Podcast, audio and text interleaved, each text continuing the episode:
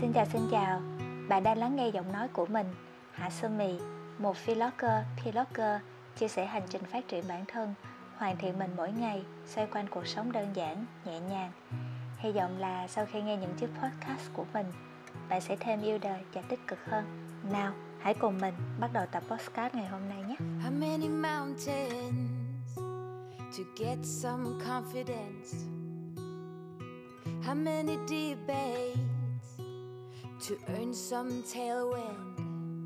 Chúng mình đã bước sang ngày thứ năm của thử thách là 7 ngày liên tục Hà sẽ có một podcast được đăng tải. Và ngày hôm nay Hạ muốn chia sẻ bốn bài học quý giá mà Hạ mới vừa rút ra trong một ngày nay, giữa đại dịch này. Thì mọi người biết không, sáng nay cũng như mọi ngày thôi, mình ra ban công tưới mấy cái chậu cây bé bé. Thì bỗng nghe từ trên lầu vọng xuống là, ê, đi có mang thêm thứ gì không vậy? Dì nhớ mang theo thêm một cái tấm chăn mỏng khéo bị lạnh nửa đêm. Và anh hàng xóm kế nhà đáp lại như vậy. Anh là f0 mới đi chữa trị ở bệnh viện giải chiến về, nên chắc là kinh nghiệm có phần nhỉnh hơn mọi người một chút. Thì nhân đây mình cũng kể thêm một chút về anh. Hồi trước thì gia đình anh ở trên đầu của nhà mình, có nghĩa là ở trên tầng trên. Và sau tết vài hôm thôi thì gia đình anh chuyển sang ở một cái chỗ mới. Và mình nghe đâu đó là cái chỗ này có phòng và rộng rãi hơn cho các con có thể thoải mái chạy nhảy. Thì ổn định cuộc sống tầm vài ba tháng, chung cư anh ở thì bỗng bùng dịch lên một cách mạnh mẽ hơn. Và cuối cùng là anh quyết định đưa cả vợ, cả con của anh trở về nơi chỗ cũ là ngay chung cư nhà mình này. Và sau đó vài hôm thì mình nghe phong phanh là cả gia đình anh đều thành F0 rồi tiếp theo là chị kế bên nhà cũng là họ hàng xa với vợ chồng anh luôn. Chính là cái người mà vừa hỏi anh mang gì khi đi cách ly á. Cũng bị dương tính. Chị cũng có hai bé con vừa ngoan vừa lễ phép lắm luôn ấy. Chồng của chị thì đi công tác xa. Chị có gọi hỏi thăm vợ con qua điện thoại thôi à. Nay chị biết mình trở thành f0 hoang mang bệnh tình bản thân thì ít, mà lo lắng cho hai con thì nhiều. Bé trai thì đang học online lớp 4 này, bé gái thì chuẩn bị tập vở vào lớp 1 họ hàng kế bên cả bốn người giờ trở thành f0 cả chị có đi cách ly á thì lấy ai lo cho hai bé đang tuổi ăn tuổi lớn đúng không?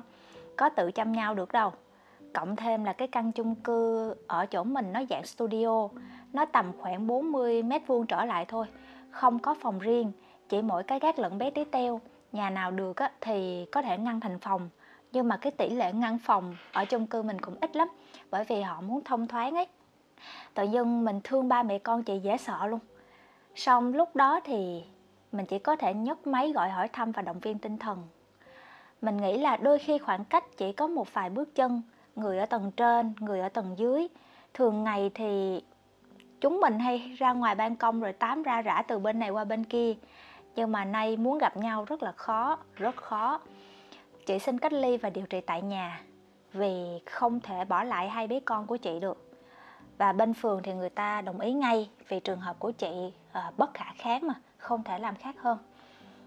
Mình vừa cúp máy hỏi thăm ba mẹ con chị xong thì tầng dưới có tiếng xe cấp cứu và đội ngũ y tế khẩn trương chạy lên tầng trên. Nói thêm một chút là cái chung cư nơi mình ở theo lối kiến trúc pháp mà thời cổ chỉ có 3 tầng thôi. Ở đâu đó thì hơn 15 hộ. Cho nên là cái việc quản lý nó rất là dễ. Nhà nào, người nào thì hầu như là mình cũng biết mặt, thậm chí là quen thân như trong nhà.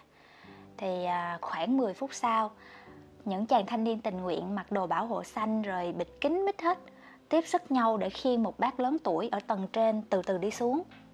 Cái bình oxy mang theo kế bên, nhưng mà bác ấy không thở được. Dần dần mất đi ý thức và bắt đầu rơi vào trạng thái nguy kịch. Cái góc mà mình nhìn ra thì nó bị che khuất, mình không có biết là ai. Tới khi bác gái ôm một cái túi đồ lặng lẽ đi phía sau thì mình giật mình, ô, thì ra là bác trai. Là bác trai người hứa là sẽ bảo kê mình khi vừa mới chuyển tới chung cư này. Uhm, thực ra là mình cũng mới gặp bác hình như là đầu tuần trước thôi. Uhm, lúc mà mình xuống tầng một nhận rau củ hỗ trợ từ bên phường. Bác còn nhường ba củ cà rốt cho mình. Bác bảo là nhà bác vẫn còn. Bác cho con để ép nước. Mà mùa này các bạn biết rồi mua rau củ rất là khó khăn lại còn đắt nữa. Cho nên là bác biết cái tánh mình là hay uống nước ép nhưng chắc không có thường xuyên như hồi trước được đi chợ thoải mái, nên bác kêu thôi mày cứ lấy về, ép nước đi. Hai bác cháu chỉ hỏi thăm qua loa đôi ba câu từ xa xa, rồi mạnh ai về nhà nấy. Mình thấy là lúc nào bác cũng vậy hiền từ, nhẹ nhàng.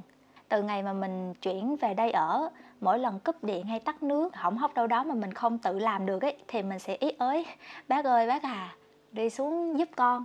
Bác là thời điện về hưu. Ai hỏi gì bác cũng giúp đỡ hết mình và trong cái khu chung cư này thì mình quen biết hai bác là đầu tiên. Nên là từ đó trở đi là có quà gì dưới quê mình cũng biếu nhà bác trước để lấy thảo.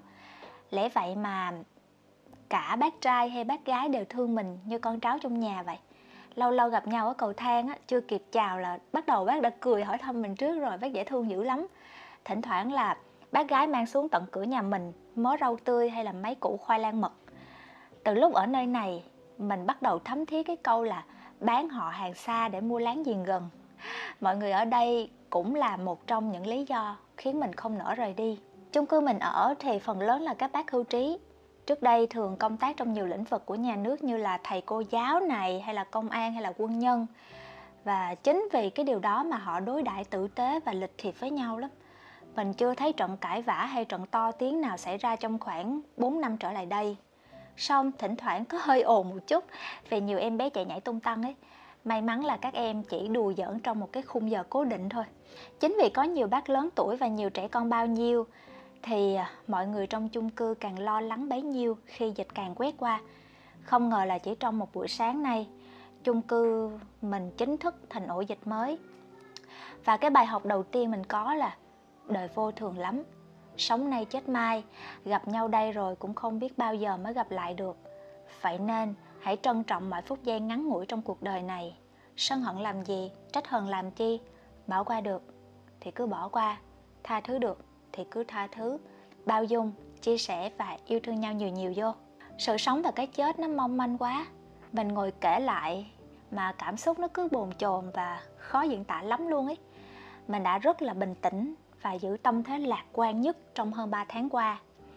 Giờ phút này mình bắt đầu sao động và có hơi lo lắng một chút. Khoảng 3 giờ chiều thì sau một cái cơn mưa tầm tã mưa như trút nước mọi người bắt đầu nhanh chóng xuống sảnh lấy mẫu test nhanh và không bỏ sót một ai cả. Khi mà đứng ở phía dưới á, mỗi lần gió thổi qua quần áo thấm ướt bởi những hạt mưa đang trú ẩn dưới tán cây cổ thụ nó từng đợt nó rớt xuống.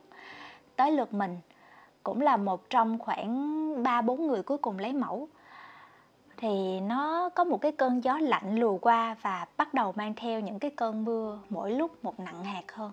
Và dĩ nhiên rồi, khu mình bị phong tỏa ngay lập tức, phong tỏa trong một chiều mưa khá lạnh và buồn. Khi trở về thì mình bắt đầu ngồi xuống, lấy điện thoại ghi những thứ cần thiết, có thể mang theo nếu tình huống xấu nhất xảy ra.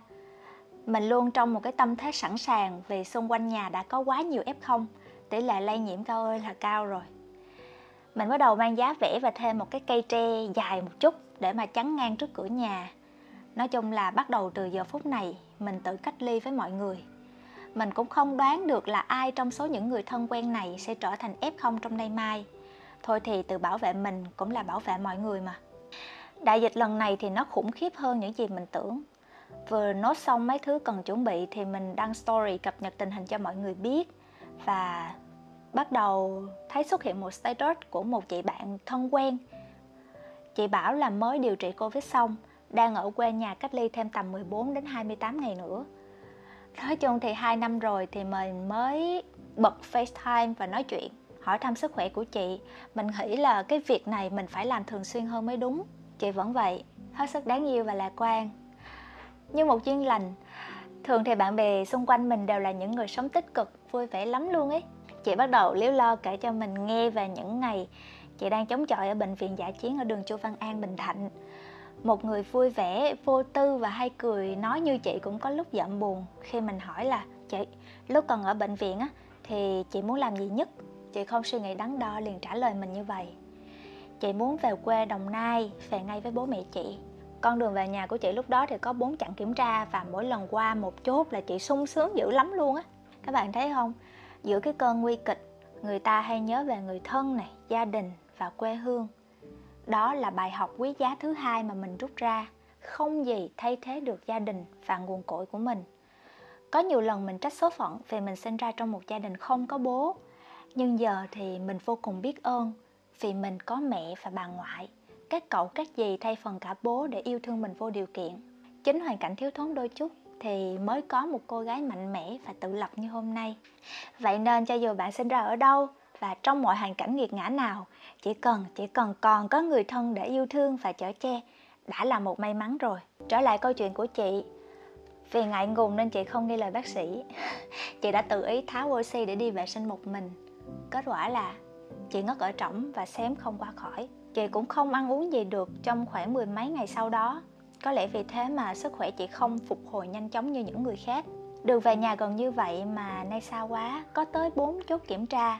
Và tới mỗi chặng chị sợ không qua được, chị sợ lại quay trở về chỗ cũ. Và trước khi kết thúc cuộc gọi, chị cố gắng dặn đi dặn lại mình là không phải cứ khỏe mạnh là có thể lướt qua hết. Và cũng không phải cứ có tiền hay quan hệ mới lo được một suất vào bệnh viện ai cũng như ai. Cái con quỷ virus này nó ghê gớm lắm. Nhưng mà được cái là các bác sĩ các y tá cũng như là các bạn tình nguyện viên dễ thương hết sức và có thể thắt khe uh, chị rất là tốt. Qua đây thì bài học thứ ba mình rút ra được là sức khỏe là vô giá. Hôm nay mình có thể mất tất cả tiền bạc sự nghiệp công việc danh vọng nhưng chỉ còn mình vẫn còn sức khỏe. Hai bàn tay trắng có thể làm nên lại từ đầu. Và bài học cuối cùng đó là không phải có nhiều tiền hay có quan hệ tốt mới có tất cả.